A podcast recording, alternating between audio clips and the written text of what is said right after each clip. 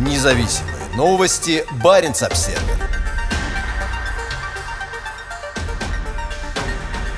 Москва недовольна визитом норвежского фрегата на арктический архипелаг.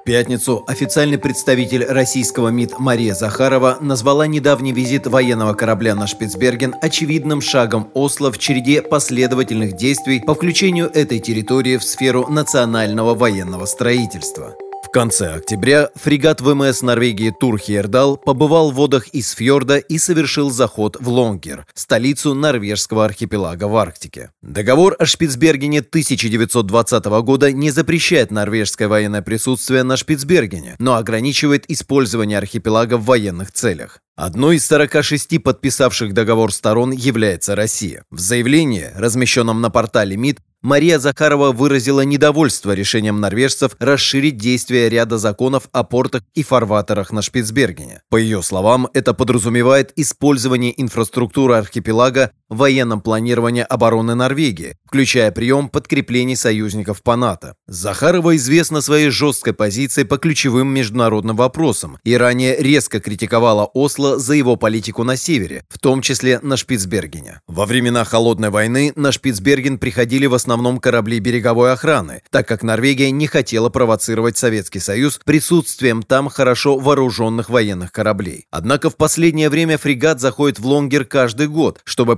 подчеркнуть суверенитет во времена обострения международной напряженности, которая проявляется и на Крайнем Севере. Захарова также выразила недовольство новой законодательной инициативой Норвегии по ограничению доступа к сведениям о морском дне в районе Шпицбергена для России, но не для стран-членов НАТО. Она также резко раскритиковала станцию наземного спутникового слежения Свалсат, расположенную на горе недалеко от Лонгера, которая, по утверждениям России, технически оснащена для выполнения задач двойного назначения. Москва также недовольна использованием местного аэродрома норвежскими военно-транспортными самолетами. Последним в списке Захаровой стало патрулирование акватории Шпицбергена судами норвежской береговой охраны. Все эти факты свидетельствуют об усилении тенденции к скрытой милитаризации архипелага норвежской стороной, сказала она. В заявлении говорится, что подобная демонстрация военной силы вызывает серьезную озабоченность и не соответствует духу договора о Шпицбергене. Москва подчеркивает, что договор определяет исключительно мирный статус использования архипелага. Это также противоречит декларируемой Осло цели сохранения низкой напряженности в высоких широтах, заявила Захарова. В августе этого года российский противолодочный корабль «Североморск» неожиданно изменил направление движения после обхода земли Франца Иосифа. Вместе с другими кораблями он прошел на север вдоль западного побережья острова Западный Шпицберген, крупнейшего на архипелаге Шпицберген. Тогда официальный представитель норвежских военных в интервью Баренц Обсервер назвал такие действия российских военных кораблей ненормальными. В последние годы Россия восстановила военную базу на архипелаге земля Франца Иосифа, расположенном в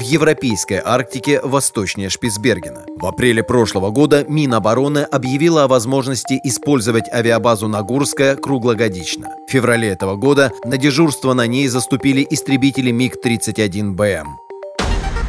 Независимые новости. Барин обседный.